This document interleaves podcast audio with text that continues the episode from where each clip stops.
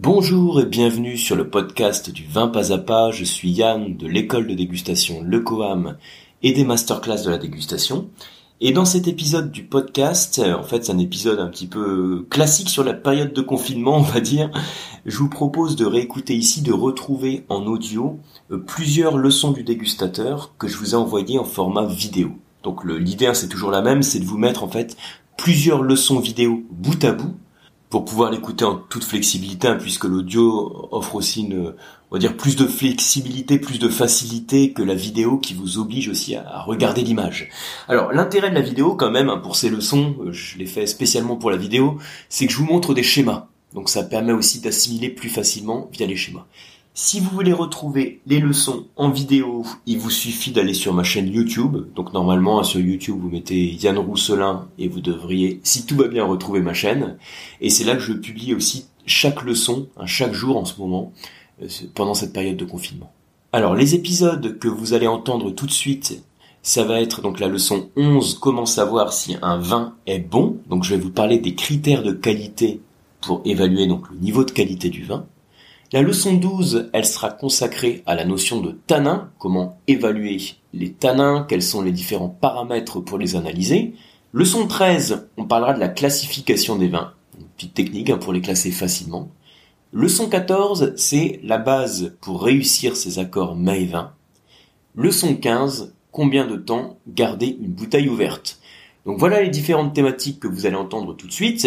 Alors au passage, hein, désolé si mon son n'est pas très bon, hein, j'enregistre euh, cet épisode de, de la cuisine de chez moi. C'est l'endroit là où j'ai pu m'isoler pour faire le son. On fait ce qu'on peut. Et puis euh, normalement le son des vidéos est un petit peu meilleur, hein, j'espère en tout cas. Euh, j'espère vous retrouver également donc sur le, le Coam, hein. Vous avez pu voir qu'on a remis encore pas mal de dates, ben, en ce moment on en met bien sûr beaucoup sur les formations à distance, hein, puisque vous êtes nombreux à me faire la demande. Il y a aussi bien donc des, le cours d'initiation à distance, donc pour lequel je vous envoie six échantillons de vin. Euh, il y a également les formations diplômantes à distance, tout ça vous l'avez sur le site lecoam point e u, donc vous avez le W S E T niveau un, le niveau deux, le niveau trois, sur lequel j'ai ajouté aussi des sessions en direct, c'est-à-dire au-delà de l'accès au campus qui vous permet de voir euh, directement l'ensemble des modules de formation. Je vous propose aussi des petites sessions en direct, hein, en visioconférence, pour pour aussi ajouter de l'interactivité. Et puis vous pouvez également retrouver hein, le certificat Les fondamentaux du vin et le certificat sur les vins de France. Tout ça, c'est disponible à distance.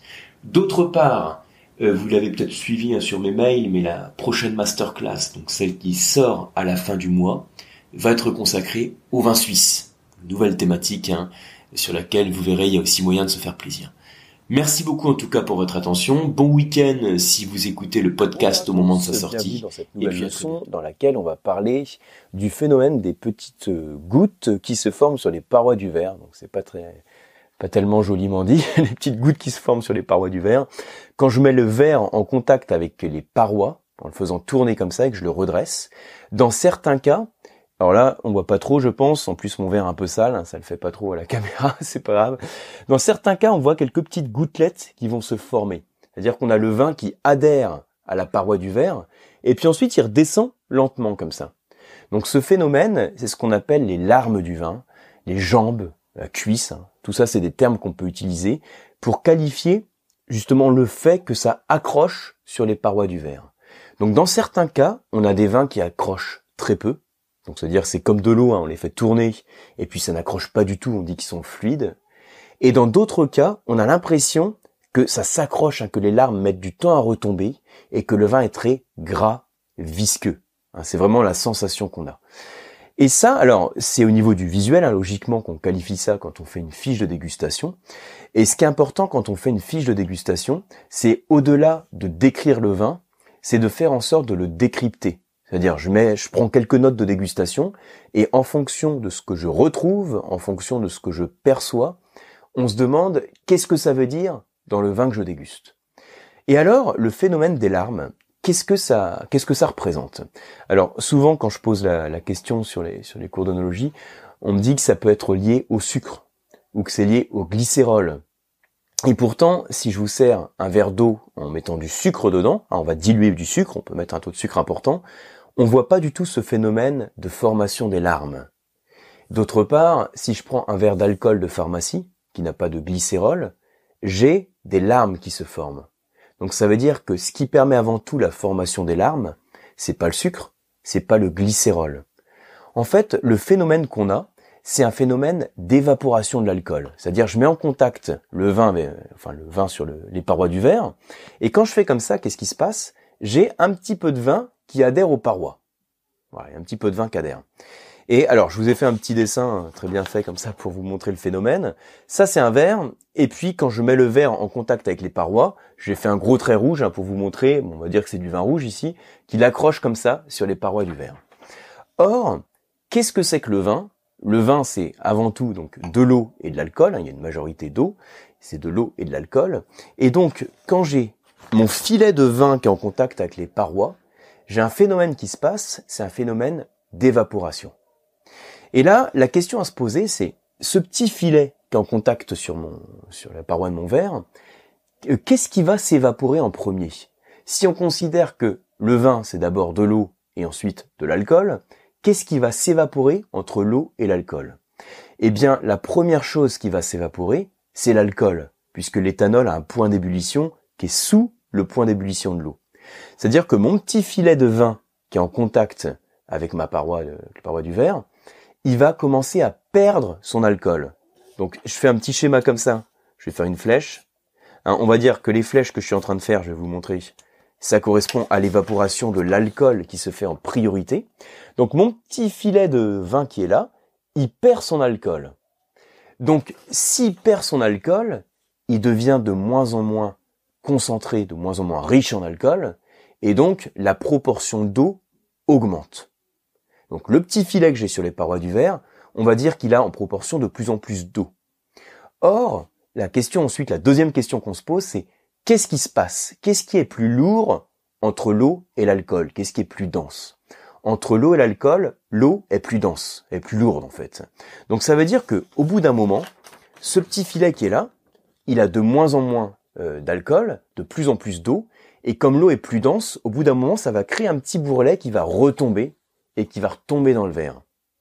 Et ce petit bourrelet, il est alimenté, hein, puisqu'ensuite il va capter l'alcool et il est alimenté. C'est ce qu'on appelle l'effet Marangoni. Et ça veut dire que dans mon verre de vin, quand j'ai des gouttelettes qui se forment et qui accrochent de manière importante au verre, la première conclusion qu'on peut tirer, c'est qu'il y a un phénomène d'évaporation. Hein, donc d'abord, ça accroche sur la paroi. Et ce phénomène d'évaporation, c'est, il est d'autant plus accentué quand le taux d'alcool du vin est important. Donc ça veut dire que quand j'ai un, on va prendre un, un exemple un peu plus parlant, si je prends par exemple un Porto ou une eau-de-vie, ou si je prends un verre de whisky ou de cognac, vous avez peut-être tous déjà observé que dans ce type d'alcool, on a un phénomène de formation des larmes qui est très marqué, très accentué. C'est parce que on a une forte évaporation de l'alcool, on a un taux d'alcool plus important, l'alcool s'évapore, il part plus vite, et donc ce filet d'eau qui se forme, au bout d'un moment, il redescend dans le verre. Donc c'est pour ça que quand vous observez cette fois-ci un verre de vin, et que parfois même au moment du service, on a l'impression qu'on n'a pas encore touché le verre, enfin c'est même pas qu'une impression d'ailleurs, on n'a pas encore touché le verre, et on voit comme une collerette qui remonte, puis qui redescend. Ça remonte, puis ça redescend. Et le fait que ça remonte, c'est ce phénomène d'évaporation qu'on observe. Donc ça remonte, il y a la larme qui se forme et ça redescend. Alors après c'est vrai que euh, c'est lié donc principalement à l'alcool, mais ce qui fait qu'à un moment ça accroche sur la paroi, ce phénomène de tension superficielle, il dépend aussi en partie du verre. Si on a un petit peu de produit vaisselle hein, qui est resté dans le verre, bon c'est pas de bol en, en dégustation, mais ça pourrait arriver, si ça reste en contact avec le verre, le phénomène de tension superficielle va pas être le même. On peut même imaginer qu'en fonction de la température ambiante, on va amplifier le phénomène de formation des larmes simplement parce qu'on va favoriser l'évaporation du vin. Donc qu'est-ce qu'il faut retenir de cette petite capsule? C'est simplement que quand vous observez un verre de vin, c'est important de regarder aussi les larmes. La plupart du temps, en pratique, les larmes, on n'en dit pas grand-chose en fait. On n'en dit pas grand-chose sauf quand elles sont vraiment très marquées. Et quand elles sont vraiment très marquées, là on se dit bah a priori, on pense à un vin donc alcooleux, c'est un taux d'alcool important puisqu'on a ce phénomène d'évaporation. Et s'il y a un taux d'alcool important, Parfois en dégustation à l'aveugle, on se dit c'est peut-être, on est peut-être sur un vin méditerranéen ou un vin d'un millésime solaire, un vin en tout cas qui a, qui a permis d'avoir une belle maturité du raisin et donc un bon niveau d'alcool. Donc voilà pour cette petite capsule, j'espère que vous avez appris des choses et je vous dis à demain pour la prochaine. Bonjour à tous, la question qu'on va se poser aujourd'hui, c'est est-ce que le vin que je déguste, est-ce qu'il est bon ou est-ce qu'il est pas bon ? Est-ce qu'il est bon ou est-ce qu'il est mauvais ? Et en fait, c'est pas une question qui est aussi triviale qu'elle en a l'air. Parce que très souvent, quand on déguste un vin, la question à laquelle on répond, et c'est très bien d'y répondre, c'est même essentiel, c'est est-ce que j'aime ou est-ce que j'aime pas ? C'est quand même super important puisque le but du vin, c'est de se faire plaisir. Donc c'est bien de savoir ce qu'on aime et ce qu'on n'aime pas. Mais c'est deux choses différentes parce que on peut aimer un vin qui est pas forcément de très grande qualité, on va dire, et on peut ne pas aimer un vin qui est pourtant, par rapport à ses critères d'évaluation, qui est un vin très qualitatif, qui a un, qui a un bon, bon niveau de vin. Et alors, donc c'est logiquement, quand on dit j'aime, j'aime pas, c'est une appréciation qui est subjective. Si on n'aime pas l'acidité, si on n'aime pas les tanins, si on n'aime pas l'alcool, il y a des types de vins sur lesquels on va avoir du mal à aller, même si ce sont des vins de qualité. Donc, ce qu'on va voir dans cette vidéo, c'est plutôt qu'est-ce qui fait qu'un vin est bon ou pas bon. Parce que vos critères personnels, on va pas les traiter ici. Ça pourrait être intéressant d'en parler aussi, de voir comment un peu connaître, comment, enfin les référentiels qu'on a, le type de vin qu'on apprécie. Mais c'est pas le but de cette vidéo. Là, je parle vraiment de critères, hein, de d'une qualité intrinsèque du vin que vous dégustez. Alors, pour répondre à ça, on va voir qu'il y a plusieurs critères qui rentrent en compte pour dire ce vin est bon. Ce vin est de qualité, voire de grande qualité. Alors, la première chose qu'il va falloir regarder, enfin, regarder, qu'il va pouvoir, falloir sentir, on va dire, c'est déjà constater que le vin n'a pas de défaut. Ça paraît peut-être un petit peu bête, hein, ce que je vous dis, mais pour qu'un vin rentre dans la catégorie des vins bons, des vins de qualité, la première chose, c'est qu'il n'ait pas de défaut. Donc, les défauts qu'on va éventuellement percevoir au nez ou en bouche. On en reparlera d'autres occasions. Là, déjà, tout ce qui est lié à un défaut hein, olfactif en général, quand c'est désagréable au nez, quand ça vous dérange, c'est possible qu'il y ait un défaut. Donc, on élimine les vins qui ont des défauts. Et ensuite, ce qui va faire les critères de qualité du vin, c'est une évaluation qu'on va faire au niveau du nez, donc la deuxième étape de dégustation, et au niveau de la bouche, quand on goûte le vin. Au niveau du nez, on va surtout rechercher des vins qui ont une bonne concentration en termes d'arômes. Et qui dit concentration, en termes d'arômes, dit aussi intensité, c'est-à-dire que j'approche le nez du verre, je perçois des arômes, hein, je l'oxygène, je mets le vin en bouche, en bouche également je le, je le grume, hein, donc je retrouve certains arômes, et je vais pouvoir évaluer la concentration et donc le niveau d'intensité des arômes. Et au-delà du niveau d'intensité, je vais également rechercher une certaine complexité. Alors la complexité, j'en ai déjà parlé à une autre occasion, complexité ça correspond, donc en trois secondes, au nombre de familles d'arômes que je retrouve dans mon verre de vin. En gros, hein, plus le panel d'arômes est large, hein, plus j'ai de familles d'arômes, plus le vin est complexe. Donc, si au nez, j'ai une bonne concentration, donc une belle intensité, et que je retrouve plusieurs arômes, je peux dire que le vin a une certaine complexité, qu'il est intense. Donc déjà, on peut euh, cocher hein, les, les éléments qui concernent le nez. Et ensuite, faut pas que ça s'arrête là, parce qu'on peut avoir un vin, on va dire, qui est très prometteur au niveau du nez, et après, on le met en bouche, et là, il y a un souci. Et ce souci, ça peut être par exemple un vin qui est déséquilibré. J'en ai déjà parlé de l'équilibre hein, sur une autre leçon du dégustateur. L'équilibre, c'est quelque chose qu'on recherche dans tous les vins. Même si on est conscient que tous les vins ont des profils gustatifs différents, donc si je prends deux axes hein, d'équilibre, acide, onctueux, c'est possible que j'ai des vins qui soient complètement portés sur l'acidité et d'autres complètement sur l'onctuosité et l'alcool. Et dans les deux cas, je peux avoir un vin équilibré. C'est simplement que j'ai un axe qui domine. Il y a toujours un axe qui peut dominer, mais il faut pas qu'il y ait un axe qui écrase l'autre. Si j'ai trop d'acidité, le vin paraît trop vert. Si c'est trop lourd, enfin si c'est justement trop alcooleux peut-être, voire trop sucré, le vin est trop lourd, trop écœurant. Donc il faut toujours qu'il y ait un petit peu d'acidité, ou beaucoup d'acidité d'ailleurs, pour équilibrer l'onctuosité. Et il faut toujours qu'il y ait de l'onctuosité pour équilibrer l'acidité, même s'il y a une dominante. Donc je recherche cet équilibre en bouche. Et ensuite, une fois que j'ai cette, cet équilibre, on va donc avaler le vin ou le recracher, et on va avoir des sensations qui vont persister. Et ces sensations vont persister plus ou moins longtemps. Et là, on va s'attacher à voir le temps pendant lequel les arômes restent en bouche. C'est ce qu'on appelle la longueur en bouche, dont j'ai parlé dans une leçon précédente, la longueur en bouche. Donc vous voyez qu'il y a deux critères en bouche et deux critères au nez. Les deux critères au nez, donc je les répète, c'est la concentration, donc l'intensité et la complexité. Et les deux critères en bouche, c'est l'équilibre et puis la longueur en bouche. Faut qu'il y ait une bonne longueur en bouche. Ça veut dire qu'on a un raisin qui a une belle maturité, qui est concentré, qui est éventuellement issu de petits rendements, et donc il va tenir plus longtemps en bouche. La P A I, la persistance aromatique intense, va être plus longue. Donc voilà les différents critères qu'on va observer. Donc je disais tout à l'heure, les défauts on les supprime tout de suite bien sûr, et puis ensuite on va voir donc intensité, complexité, et puis longueur en bouche et équilibre. Alors il y a un petit moyen mémotechnique, alors je vous montre ici, hein. Voilà, donc on supprime tout ce qui est lié aux défauts, et puis ensuite on prend en compte l'intensité à complexité, donc ça c'est pour le nez, et l'équilibre et la longueur en bouche. Alors il y a parfois euh, un moyen mémotechnique qu'on utilise alors sur le C C A V F, hein, le Certificat de Connaissance Approfondie des Vignobles de France, ou sur le W S E T, on utilise les termes E L I C, hein, E L I C. Donc E L I C, ça fait, bon, c'est dans le, c'est pas le même ordre, hein, équilibre longueur, intensité complexité. Équilibre, longueur, intensité, complexité. Donc voilà, E L I C, vous pouvez l'avoir en tête, ça aide. Ça aide. Moi, j'aime bien le présenter de cette manière-là parce que je le fais dans l'ordre de la dégustation. Hein. Donc euh, I C E L, ça sonne moins bien qu'E L I C. Hein. I C E L, mais voilà, ça pourrait être I C E L. Intensité, complexité, équilibre, longueur en bouche. I C E L, là, on est vraiment dans l'ordre euh, de ce qu'on perçoit dans la dégustation. J'ai observé le vin, je le, je le sens, il est intense, il est complexe, il est équilibré. Il tient longtemps en bouche, hein, il a une longueur en bouche qui est prononcée, donc le vin a un bon niveau de qualité. Et ensuite, on peut évaluer, hein, un, on peut attribuer un terme précis, c'est pas seulement ce vin est, est pas qualitatif, enfin, ce vin est pas de qualité et ce vin est de qualité. On peut aussi avoir d'autres critères, une autre terminologie pour être un petit peu plus précis. Un vin peut être exceptionnel, fameux, agréable, euh, acceptable, médiocre par exemple. C'est le type de terminologie qu'on utilise dans le C A D V. Dans le W S E T, on utilise d'autres terminologies, mais à la rigueur, c'est pas le plus important de connaître le terme précis de la terminologie.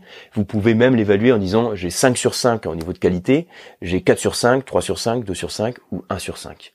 Et on pourrait dire que si je remplis les quatre critères dont j'ai parlé, donc I C E L ou E L I C, en fonction de l'ordre qu'on veut, si je remplis ces quatre critères, là j'ai un niveau de qualité qui est de cinq sur cinq. Si je remplis que trois, je passe à quatre sur cinq.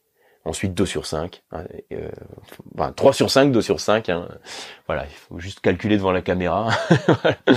Donc voilà comment ça fonctionne. Donc ça veut dire que la prochaine fois que vous dégustez un vin, essayez de vous concentrer sur ces différents critères à chaque étape de la dégustation pour voir le niveau de qualité du vin. Et encore une fois, je répète, ça demande de faire abstraction de euh, ces critères d'appréciation propres, hein, de l'appréciation subjective qu'on peut avoir en disant j'aime ou j'aime pas ce vin, parce que ça c'est une autre question qu'on se pose. Merci pour votre attention et à demain pour la prochaine capsule. Bonjour à tous, bienvenue dans cette nouvelle leçon dans laquelle je vais approfondir une notion que j'ai déjà abordée dans d'autres leçons, voire dans d'autres podcasts, hein, plusieurs fois d'ailleurs, c'est la notion de tanin. Parce que j'ai reçu récemment quelques questions à ce sujet, des questions assez génériques sur la notion de tanin. Du coup, j'ai voulu revenir dessus en, en quelques minutes pour donner un peu les bases, on va dire. Alors, qu'est-ce qu'il faut avoir en tête sur les notions de tanin? Alors, moi, l'analogie que je propose souvent et que vous connaissez par cœur, hein, si vous me suivez, c'est l'analogie du thé. Quand vous mettez du thé dans de l'eau chaude, vous attendez un petit peu, ça diffuse de la couleur. Et au bout de quelques secondes, si vous goûtez votre thé, donc vous avez des arômes, vous avez des sensations tactiles, vous avez des saveurs. Mais si vous attendez quelques minutes et que vous dégustez cette même tasse de thé, quand vous avez donc vous avez laissé le thé pour qu'il infuse plus longtemps, vous attendez quelques minutes et là en bouche, vous n'avez plus la même sensation. Il y a une sensation alors qui peut vous sembler assez désagréable parce que ça a tendance à assécher la bouche. On a la langue qui accroche au palais, il y a une certaine astringence qui est créée. Et qu'est-ce qui a changé dans la tasse de thé ? Pour que deux minutes avant, on va dire, elle est agréable en bouche, et deux minutes après, c'est plus du tout la même sensation. Eh bien, ce qui s'est passé, le changement qu'il y a eu, c'est qu'on a extrait une substance des, du thé, en l'occurrence, là, qu'on appelle les tanins.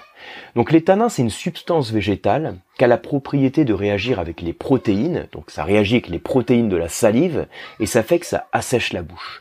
On en a donc dans le thé, c'est une analogie qui est très parlante, mais si vous prenez une pomme, c'est pareil, vous mâchez la pomme, donc faut prendre la peau, hein, vous mâchez la peau de la pomme, vous attendez quelques minutes, et vous allez avoir la même sensation, ça assèche un peu la bouche.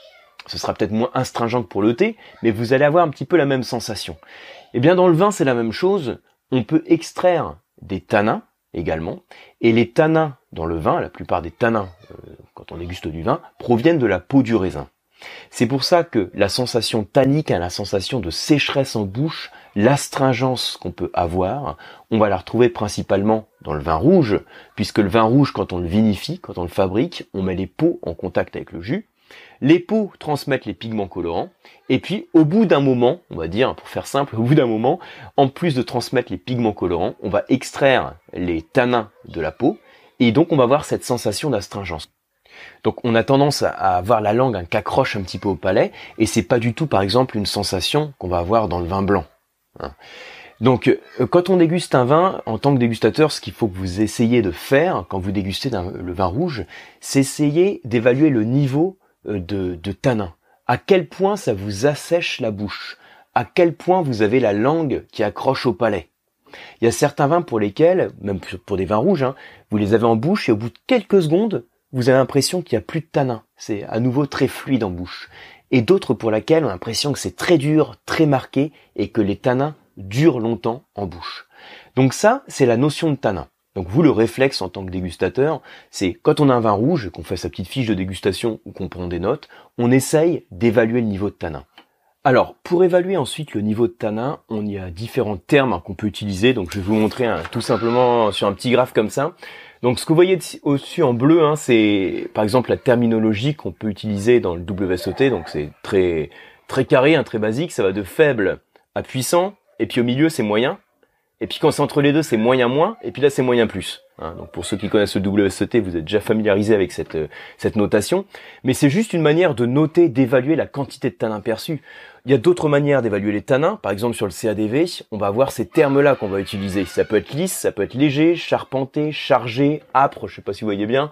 Bon, c'est juste une manière d'évaluer le niveau de tanin, c'est des termes que je vous donne. On pourrait aussi dire, on évalue le niveau de tanin sur cinq, on met un sur cinq, deux sur cinq, trois sur cinq, quatre sur cinq et cinq sur cinq. Alors, je vous ai dit précédemment que les tanins provenaient des cépages, ça provient de la peau de raisin, mais aussi le procédé de vinification, l'extraction, l'élevage, il y a plusieurs facteurs qui peuvent jouer sur le niveau de tanin qu'on va avoir dans le vin. Mais c'est vrai qu'un des facteurs principaux, ça reste le type de raisin, le type de cépage qu'on utilise. Je donne souvent l'image aussi, hein, je prends deux baies de raisin, imaginez si j'ai une baie de raisin qui est tout petite avec une grosse peau, et une autre baie qui est grosse, enfin jamais grosse comme ça, mais une autre baie qui est plus grande avec une peau fine.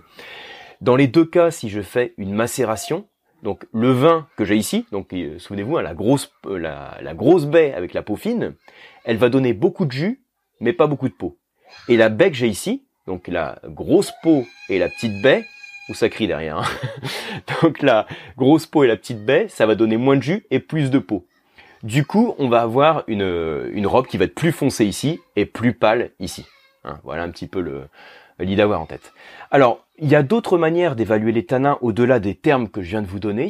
On peut aussi évaluer donc la quantité et la qualité des tanins, dire s'ils sont soyeux ou astringents par exemple, et on peut aussi évaluer leur niveau de persistance. Donc, je vous donne un autre graphe, qui est le graphe suivant. Alors, comme ça en l'état, normalement, là vous ne devez pas comprendre grand-chose, c'est normal, je vais vous expliquer tout de suite. Le graphe qu'on a ici en abscisse, c'est écrit doux et dur. Doux et dur, ça aurait pu être faible et puissant, par exemple. C'est la quantité de tanins. C'est-à-dire, si les tanins, ça forme des pointes, plus c'est pointu, plus c'est dur. Vous voyez un peu l'idée. Ça, plus ça fait, enfin, plus ça fait mal. Vous voyez un peu, un peu l'idée. En tout cas, plus on les sent, plus ils sont marqués. Doux et dur. Et puis, il y a autre chose qu'on peut, quali- qu'on peut qualifier, qu'on peut caractériser. C'est le temps pendant lequel les tanins restent en bouche. C'est la notion de persistance des tanins qu'on peut évaluer sur un axe fin gras. C'est pas une évaluation qui est des plus classiques sur les tanins. C'est, je me suis inspiré de Max Léglise, qui est euh, donc un, un peu un des prêtres de la, de la dégustation, euh, que euh, dont j'apprécie beaucoup les, les travaux. Et euh, il faisait cette distinction sur les différents couples de tanins. Donc moi, c'est quelque chose que, que j'avais repris pour positionner les tanins des, en fonction des cépages. Alors, je vous ai mis des petits Euh, sigle, je sais pas si vous voyez ce que ça veut dire, en tout cas bon je vais vous montrer. Ici on a des tanins fins et doux. Fins et doux, c'est-à-dire qu'ils sont pas très marqués, et ils partent vite. C'est le cas du gamay, par exemple. Et puis c'est aussi le cas du pinot noir, mais dans une moindre mesure, parce que si je vais dans un pinot noir avec beaucoup de concentration, si je vais sur la côte de nuit avec des petits rendements et des belles expositions, ce sera pas complètement euh, doux. Pour le coup, on va gagner en puissance. Ça va être plus concentré. On pourrait dire qu'un un pinot noir d'Alsace, il va être là, mais un pinot noir de côte de nuit, il va être plutôt par ici. Ça reste relativement fin, ça se rince vite, mais c'est plus dur en bouche. Par contre, si je prends des Cabernet Sauvignon, tout de suite, là, on est sur des tanins durs. Des tanins durs, mais si je prends un Malbec, non seulement c'est dur, donc Malbec, c'est à Cahors, mais en plus, ça reste plus longtemps en bouche. Donc ça, c'est juste des petits repères que je vous donne. C'est aussi pour aller un petit peu plus loin sur la notion de tanin, au-delà de dire simplement euh, ça m'accroche la bouche ou ça accroche pas la bouche, bon, ce qui est quand même la, la base à avoir. On peut essayer ensuite d'aller un petit peu plus loin et de se concentrer sur les sensations qu'on a.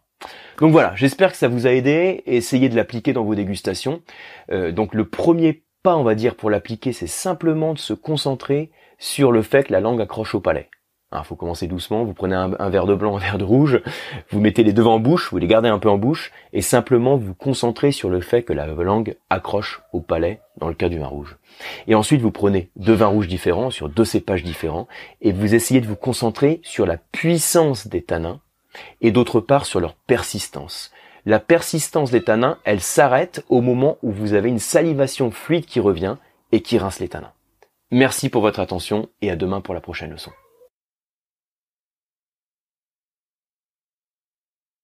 Bonjour à tous, bienvenue dans cette nouvelle leçon du dégustateur dans laquelle je voudrais vous donner ici un réflexe qu'il faut s'efforcer d'avoir dans ces dégustations, déjà pour mieux mémoriser les vins. C'est le fait d'essayer de mettre les vins dans des cases en les classant par style, parce que au sein de tous les vins, la, la complexité, la multitude, la diversité des vins qui existent, c'est toujours plus facile de s'y retrouver quand on se donne des repères. Et un des premiers repères à avoir, c'est le fait de mettre des vins dans des cases, donc en l'occurrence dans des styles. Alors vous allez voir, je vais vous l'expliquer en quelques minutes, hein, c'est, c'est, finalement le concept est assez simple à, à comprendre. Vous avez des grands types de vins. Hein. Le vin, il peut être rouge, il peut être rosé, il peut être blanc. Puis à la rigueur, on peut avoir d'autres types, hein, par exemple les vins doux. Euh, je vais vous revenir sur les types juste après. Mais pour l'instant, vous voyez, c'est-à-dire que même sans déguster le vin, même sans le son du dégustateur, vous connaissez déjà le type des vins que vous dégustez. C'est rouge, c'est rosé, c'est blanc. Déjà, pour faire simple. Et puis ensuite, au sein de ces types de vins, au moment de déguster le vin, vous avez des sensations différentes que vous allez percevoir. Donc, les sensations en termes d'arôme, en termes gustatifs, hein, donc on va pas refaire tout, tout un, un cours de dégustation, hein, simplement pour vous donner un peu les grandes dominantes qu'on peut avoir. Et puis, au sein de ces sensations, c'est important de se concentrer sur la notion de corps que vous avez au sein de chaque type. J'avais déjà parlé du corps du vin, donc pour rappel, c'est la sensation de poids en bouche, on peut dire c'est la puissance du vin, pour faire simple. Donc au sein du type rouge, j'ai des vins qui sont allez, forts, puis d'autres qui sont faibles, on peut dire. Au sein des rosés, c'est pareil, au sein des blancs, c'est pareil, j'en ai certains qui sont plutôt légers, et d'autres qui me semblent puissants. Et cette distinction qu'on a principalement sur le corps du vin, ça permet de définir des styles au sein de chaque type de vin. Alors, je vais vous montrer ici, j'ai mis ici sur ce papier, alors ce que vous avez ici en rouge, un rouge, enfin ici, rouge pour le coup, c'est euh, le type, ça peut être rosé, je sais pas si vous voyez bien, rosé, blanc, doux, et puis un autre, un autre type, on va dire, enfin d'autres types.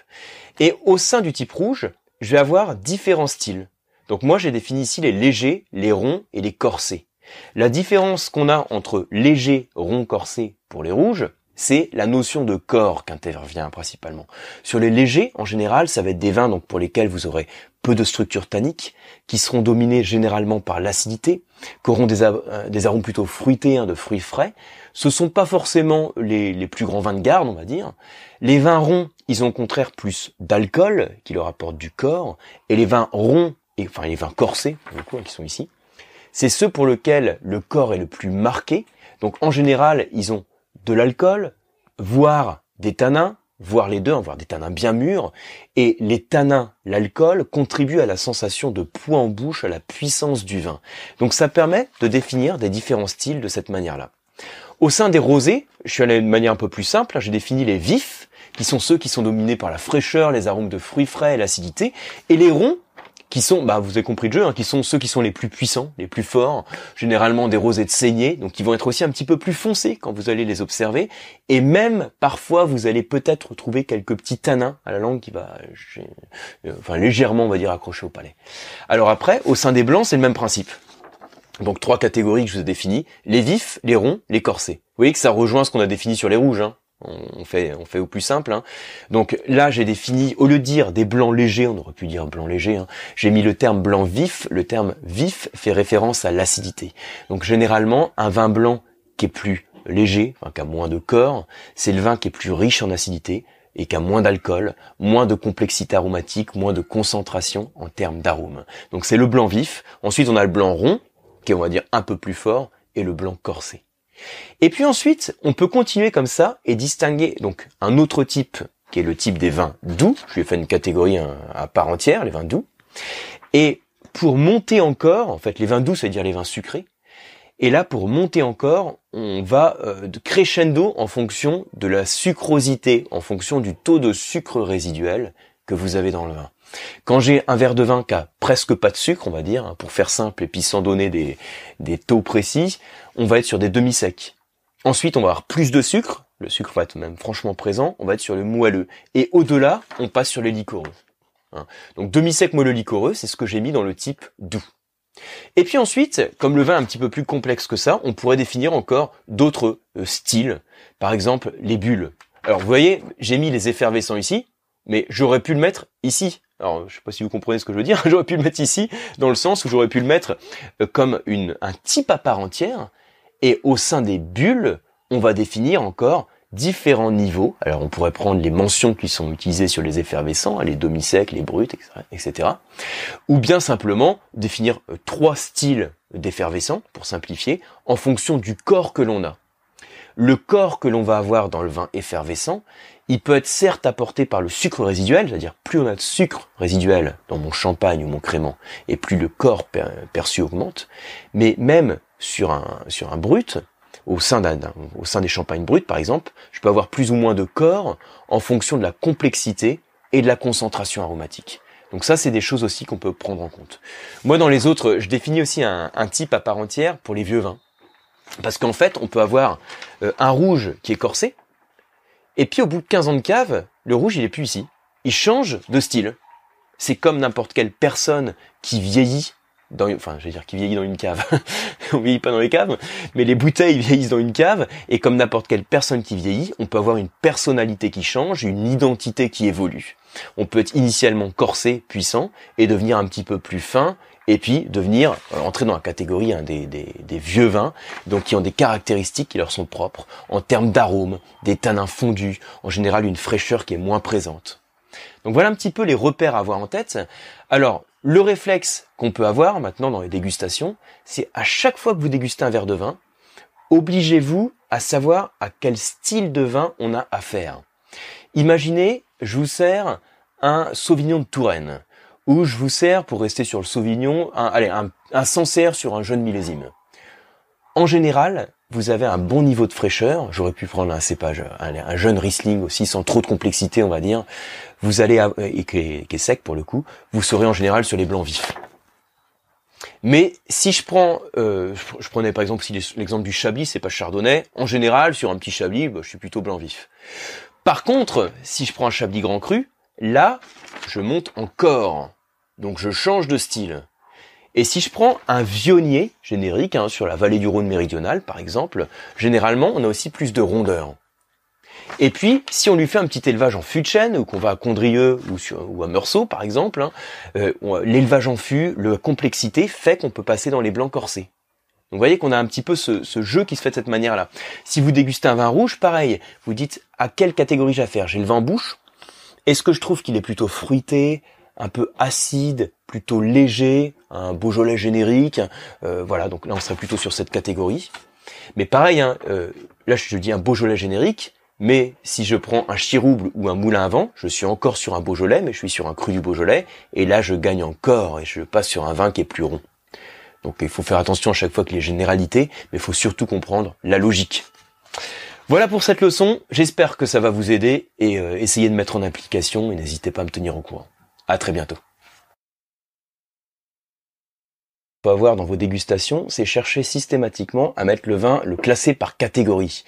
Le fait de le classer par catégorie, c'est ce qui vous permet aussi de, dans vos dégustations ensuite, de déguster le vin, de savoir à quelle catégorie il appartenait. Style, euh, moi, la manière dont je raisonne, je commence par définir des grandes catégories de vins. Par exemple, on a les rouges, facile ça, on a les blancs, on a les rosés. Et puis on pourrait définir aussi les vins sucrés. Les rouges, les blancs, les rosés, les vins sucrés. Gustateurs, ça vous pouvez le faire. Il suffit d'observer le vin et vous savez déjà dans quelle catégorie il va. Bienvenue sur cette nouvelle leçon du dégustateur dans laquelle je voudrais vous parler des accords mets et vins pour vous donner quelques clés pratiques. Alors le défi étant, dans une petite vidéo hein, sur un format de, de, autour de cinq minutes, euh, de vous donner des clés pratiques que vous puissiez ensuite réutiliser chez vous quand vous ouvrez une bouteille de vin, que vous préparez un repas, que vous ayez quelques repères en tête. Alors, au-delà de vous donner plutôt des accords classiques hein, en fonction des plats, les mets qu'on peut avoir en face, ce que je veux vous montrer ici, c'est une certaine logique euh, au moment de créer un accord mets et vins. Alors, en quelques minutes, la manière la plus simple possible, qu'est-ce que c'est qu'un accord mets et vins? Vous avez un mets, vous avez un vin que vous allez marier ensemble, et vous, en tant que dégustateur, vous allez essayer d'en retirer du plaisir. Et pour qu'il y ait du plaisir de cette dégustation, de cet accord, il faut qu'il y ait une forme d'harmonie. L'harmonie, en fait, c'est un peu le mot-clé. Et l'harmonie qu'on a entre un mets et un vin, c'est un petit peu comme l'harmonie qu'on peut avoir entre deux personnes. La base, pour qu'il y ait une harmonie qui puisse se faire, il faut qu'il y ait une forme d'équilibre. Et ça, c'est le deuxième mot-clé. Après l'harmonie, c'est l'équilibre. Donc, c'est-à-dire, on recherche toujours à avoir un équilibre entre le mets et le vin. Il ne faut pas qu'il y en ait un qui prenne le dessus sur l'autre. C'est exactement comme quand vous avez deux personnes hein, qui sont qui sont ensemble, pour qu'il y ait une harmonie entre elles, il faut pas qu'il y ait une personne qui écrase l'autre. Et pour ne pas qu'il y en ait une qui écrase l'autre, je reprends donc mon image hein, de la balance, il va faire il va falloir faire en sorte d'équilibrer la puissance qu'on a dans un mets et la puissance que l'on a dans un vin.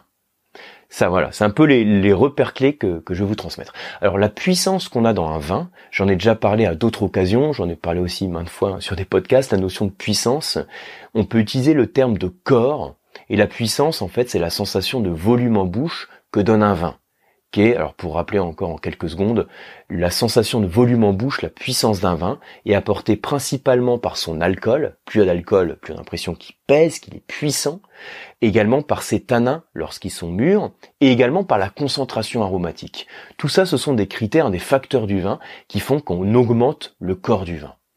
Et ça veut dire que le petit jeu qu'on va faire, c'est on va essayer de classer tous les styles de vin en fonction de leur corps, de leur puissance. Donc on peut faire un axe, et sur cet axe, là c'est le moins, là c'est le plus, vous voyez le truc, hein. Ici on a les vins qui sont les plus légers, et là on a les vins qui sont les plus forts. Et puis ensuite, je vais faire le même axe comme ça en parallèle, et là je vais mettre les mets, les mets légers et les mets forts, entre guillemets là aussi. Hein. Et du coup, je vais avoir deux courbes que je vais mettre en parallèle. Et l'idée en tant que dégustateur, ça va être d'essayer de trouver les harmonies, enfin avec un H, hein, donc les harmonies, euh, en se disant si j'ai un vin léger, je vais plutôt rechercher un mets léger, et vice versa, si vous partez du mets, donc si vous avez un mets léger, vous allez chercher dans votre cave un mets, un vin pardon qui est plutôt léger, et inversement, si vous avez un mets qui est puissant, vous allez chercher un vin qui fasse le poids.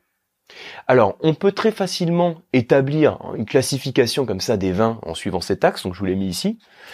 Alors, euh, si vous arrivez à me lire, hein, donc là c'est une flèche, là c'est le moins, là c'est le plus, là on va dans le sens en fait, de la, de la puissance, de l'intensité. Qu'est-ce que j'ai en bas ? Euh, et ben j'ai les blancs, mais qui n'ont pas de sucre. Donc les blancs les plus euh, les plus vifs, hein, les blancs secs qui sont vifs. J'ai également les bulles de manière générale, les bulles quand elles n'ont pas de sucre, là aussi. Hein. Donc les effervescents, les blancs secs sont ici. Ce sont les vins qui font saliver, qui ont de la fraîcheur, de l'acidité. L'acidité, c'est pas la saveur la plus persistante en bouche. Par exemple, le sucre est à l'opposé et est beaucoup plus persistant. Ensuite, je reste sur les blancs, mais je gagne en intensité. J'ai des blancs plus forts. J'avais parlé à une autre occasion des styles de vin. Donc les blancs les plus forts, c'est les blancs, on va dire, les plus corsés. Donc on gagne encore. Et ensuite, on arrive sur les rouges. Alors, on pourra voir les rosés d'ailleurs, qui peut être par ici, parce que j'ai des blancs corsés qui ont plus de corps que certains rosés. Là, je suis allé au plus simple en mettant blanc, rouge et doux. Alors donc les rouges, ils sont au-dessus généralement, mais vous avez d'abord les rouges les plus légers, donc les plus légers qui ont moins de corps. Euh, c'est, c'est, voilà, les rouges les plus légers, ceux qui ont de la fraîcheur, de l'acidité, qui sont sur les arômes de fruits frais. Et ensuite, les rouges les plus corsés, qui ont plus de tanins, plus d'alcool. Et enfin, on a les vins doux, ceux qui ont du, qui ont du sucre résiduel. Parce que les saveurs dominantes, alors là, c'est aussi pour vous montrer un peu une image, hein.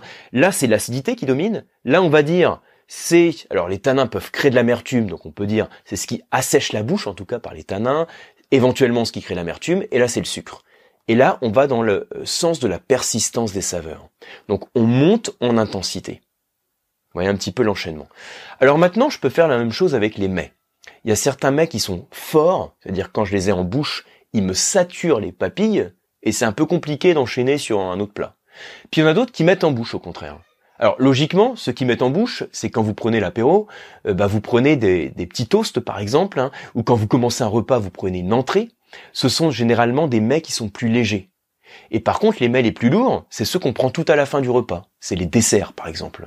Enfin, même en l'occurrence, c'est les desserts qui sont le plus sucrés, parce que si vous prenez un dessert sucré et qu'ensuite vous enchaînez sur une entrée, vous pouvez le faire, hein, tout est faisable, on va dire, tout est euh, testable, tout est praticable, mais euh, vous aurez pas forcément euh, la même euh, qualité de dégustation, puisque en fait vous aurez les papilles qui seront saturées par le sucre.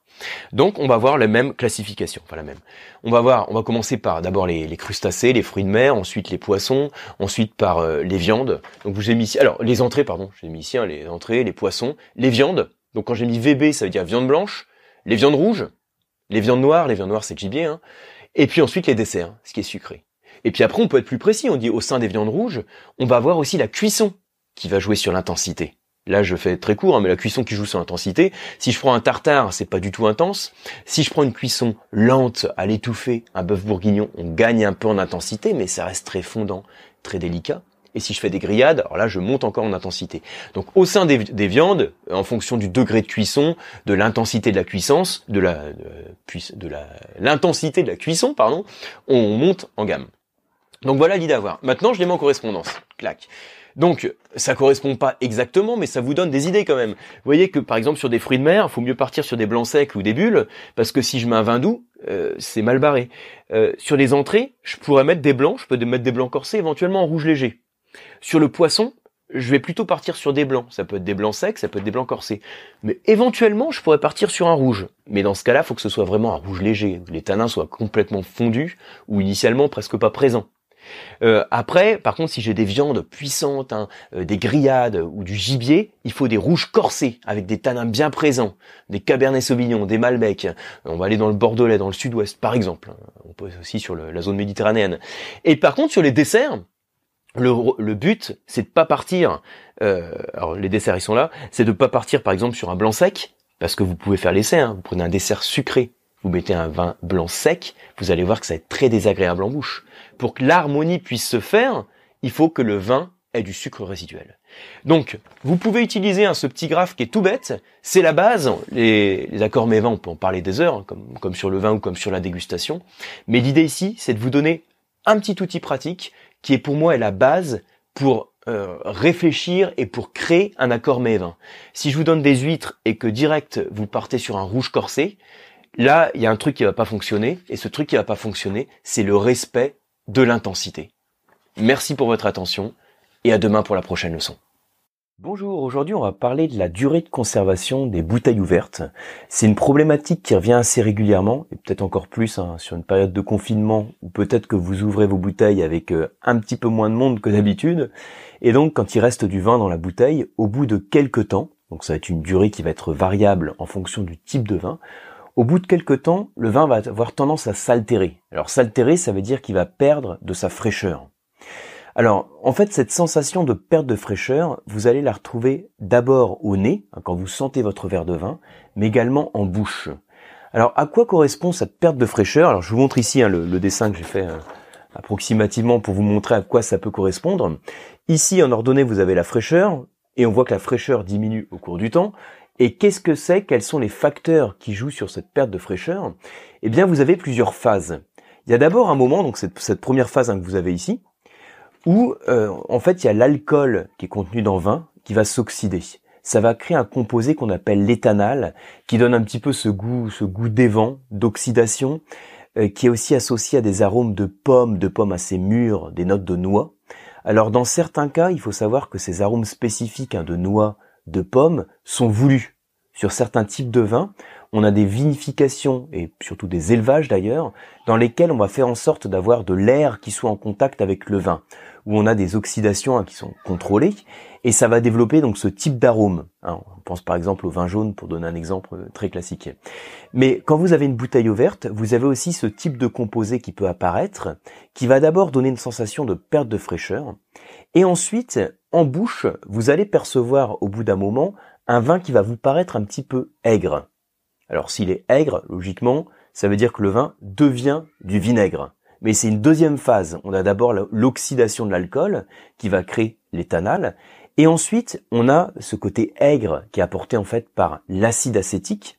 Alors l'acide acétique, c'est un des acides organiques qui est, qui est dans le vin. C'est, tous les vins ont un petit peu d'acide acétique, mais il faut toujours que ce soit sous un certain seuil, sinon le vin n'est pas propre à, à être commercialisé, à être consommé ou à être commercialisé.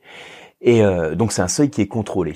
Mais au bout d'un moment, quand le vin s'altère, donc principalement sous l'action de bactéries acétiques, on a euh, donc des, la création de l'acide acétique. Et alors, vous avez peut-être déjà remarqué, quand vous goûtez un vin qui est ouvert depuis quelques jours, parfois vous le sentez, et franchement, bah, ça sent pas spécialement le vinaigre, c'est peut-être un petit peu oxydé, hein, ça sent pas spécialement le vinaigre, mais en bouche, c'est désagréable. On a l'impression qu'on a l'acidité qui a, qui a explosé, mais que cette sensation d'acidité, c'est pas une sensation de fraîcheur, c'est plus aigre. Hein, si vous mettez du jus de citron, hein, de l'acide citrique sur la langue, du jus de citron, ça fait saliver d'une salivation fluide, ça rafraîchit presque. Par contre, du vinaigre, ça fait saliver aussi, mais la sensation, c'est plus une aigreur. Alors ça, c'est donc cette étape de l'acide acétique. Et puis au bout d'un moment, ça commence à sentir le vinaigre. Hein, je vous l'ai mis ici. Hein. En fait, on a l'acétate d'éthyle, donc un, un ester qui apparaît. Alors l'ester, c'est aussi, là aussi un composé hein, qui va se former et qui résulte de l'association de l'acide plus de l'alcool. Acide plus alcool donne ester plus eau.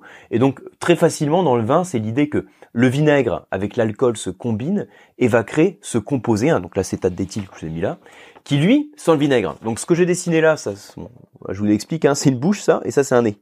C'est-à-dire que la caractéristique du vinaigre, on l'a d'abord en bouche, cette sensation d'aigreur qui peut être plus ou moins désagréable, enfin surtout dans, dans un vin, en tout cas. Et puis, euh, ensuite, dans un deuxième temps, au nez, vous pouvez avoir ces, ces notes de vinaigre qui se développent. Donc ça, c'est l'évolution des différents stades de perte de fraîcheur. Donc dans toutes les bouteilles ouvertes, vous avez toujours ce type de phénomène, enfin presque toujours, hein, on va voir tout de suite, ce type de phénomène qui apparaît. Une perte de fraîcheur, d'abord des arômes un petit peu d'évent, d'oxydation, ensuite cette aigreur qui apparaît, puis, donc comme le destin de tout vin, c'est se convertir en, en vinaigre, on va retrouver aussi ces arômes au nez. Donc ce sont les trois phases. Alors après, il y a d'autres vins qu'on peut déguster, ça c'est valable on va dire à peu près pour tous les vins, mais il y a certains vins qui ont des bulles. Quand on déguste, on déguste des champagnes, des créments, des vins effervescents, vous avez également donc ce qui fait l'effervescence, c'est le dioxyde de carbone, hein, le C O deux qui est dissous dans le, dans le champagne en l'occurrence.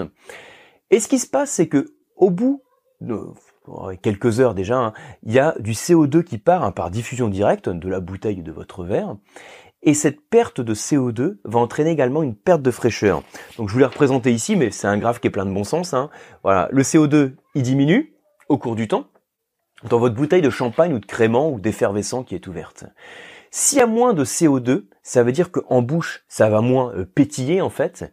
Et ce C O deux en bouche contribue à la fraîcheur du vin. Hein, le C O deux, le dioxyde de carbone en contact avec une enzyme de la salive, il devient de l'acide carbonique. Donc, entre guillemets, ça pique un peu, mais ce qui est, ce qui est agréable parce que ça contribue à la fraîcheur. Donc quand ce C O deux disparaît, on a aussi la fraîcheur euh, du champagne ou de l'effervescent qui disparaît. Donc, c'est-à-dire que dans un vin euh, effervescent, on a cette perte de fraîcheur qui est non seulement due à la perte du dioxyde de carbone, mais également à l'oxydation, donc l'apparition de l'éthanal, à l'acide acétique et à l'acétate d'éthyle. Donc, on a toutes ces phases qui sont présentes. Ça veut dire qu'en fonction des types de vins, on peut attendre des durées de conservation qui vont être différentes. Ça veut dire par rapport à ça que les bulles, bah, faut les boire très vite. Bon, si on peut les boire dans la journée, c'est top, mais dans les deux, dans les deux jours, c'est pas mal. Je vous, je vous le mets ici. Hein. Voilà, dans les deux jours. Ensuite, pour les rouges et blancs, donc la plupart des vins que vous dégustez, ça va dépendre du type de vin, mais en général, entre deux et cinq jours, on commence à avoir quand même une... Bon, déjà, un... en général, un jour après l'ouverture, c'est même plutôt pas mal sur certains vins parce que le vin s'ouvre, hein, il s'ouvre lentement, il révèle d'autres arômes, donc c'est même plaisant de déguster un vin le lendemain de, de l'ouverture, voire de le mettre en carafe. Mais au bout de quelques jours, on a ce phénomène de perte de fraîcheur. En fonction du profil du vin, de son niveau de tanin, d'acidité, il va évoluer plus ou moins vite. Mais deux à cinq jours, c'est une bonne, euh, c'est un, un bon cadre. Je vous ai mis deux à quatre, hein, je partirai sur deux à cinq. Ensuite, les vins doux, donc euh, les demi-secs, les moelleux liquoreux, ils sont caractérisés par la présence de sucre qui empêche le développement de certains micro-organismes et qui fait que le vin va évoluer moins vite. Donc, alors c'est vraiment hyper euh, indicatif, hein. Quelques semaines, si vous avez une bouteille de vin, de vin moelleux, hein, vous avez tous fait l'expérience, euh, vous voyez qu'il n'y a pas du tout la même évolution et on n'a pas cette même altération et cette même perte de fraîcheur qu'on a dans un vin sec. Donc on peut durer, le faire durer plus longtemps. Les V D N, c'est les vins doux naturels, les Portos par exemple. Alors ça va dépendre aussi du style du Porto, hein, je ne vais pas le développer ici, euh, du style de vin doux naturel, mais c'est vrai qu'il y a certains vins, au bout de quelques semaines, voire de quelques mois, qui, vont, euh, qui ne vont pas développer de défauts. Par contre, ils peuvent perdre légèrement en fraîcheur, mais en général, ils ne vont pas développer de défauts.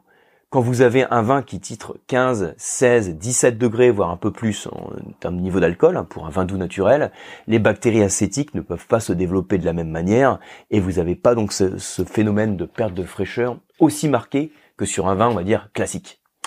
Alors, les facteurs qui jouent sur l'altération du vin, je vous ai mis là, donc déjà, c'est l'âge du vin. Si vous avez un vieux vin, il est plus fragile, il s'altère plus vite, donc il faut mieux le boire assez vite. Si vous pouvez le boire dans la journée, c'est le top. Surtout s'il est très vieux. Ensuite, un des autres facteurs, c'est la température. Plus le vin est frais, mieux il se conserve, parce que ça ralentit les réactions d'oxydoréduction du vin. Donc du coup, mettez vos bouteilles au frais.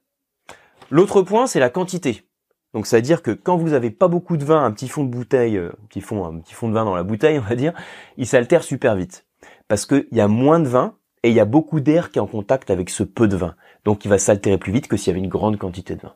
Donc si vous avez cinq bouteilles du même vin, bon, pas forcément le cas hein, dans une période de confinement, mais c'est pas grave, cinq bouteilles du même vin, l'idéal c'est de les mettre tous dans une même bouteille pour la remplir au maximum, ou bien le verser dans un petit contenant, hein, dans les demi-bouteilles, un format restauration, et puis vous le rebouchez et vous le mettez au frais. On peut aussi dans certains cas faire en sorte d'enlever une partie de l'air pour l'empêcher de s'oxyder, comme les pompes à vide, ou en mettant un gaz inerte. Notre solution. Et ensuite, dans le profil du vin, ce qui joue sur sa garde, c'est son niveau d'alcool, de tanin, d'acidité. Donc tout ça, ce sont des facteurs de conservation. Donc voilà pour ces, ces petits cadres hein, que je vous donne pour savoir combien de temps conserver vos bouteilles ouvertes, euh, que faire également pour mieux les garder. À très bientôt.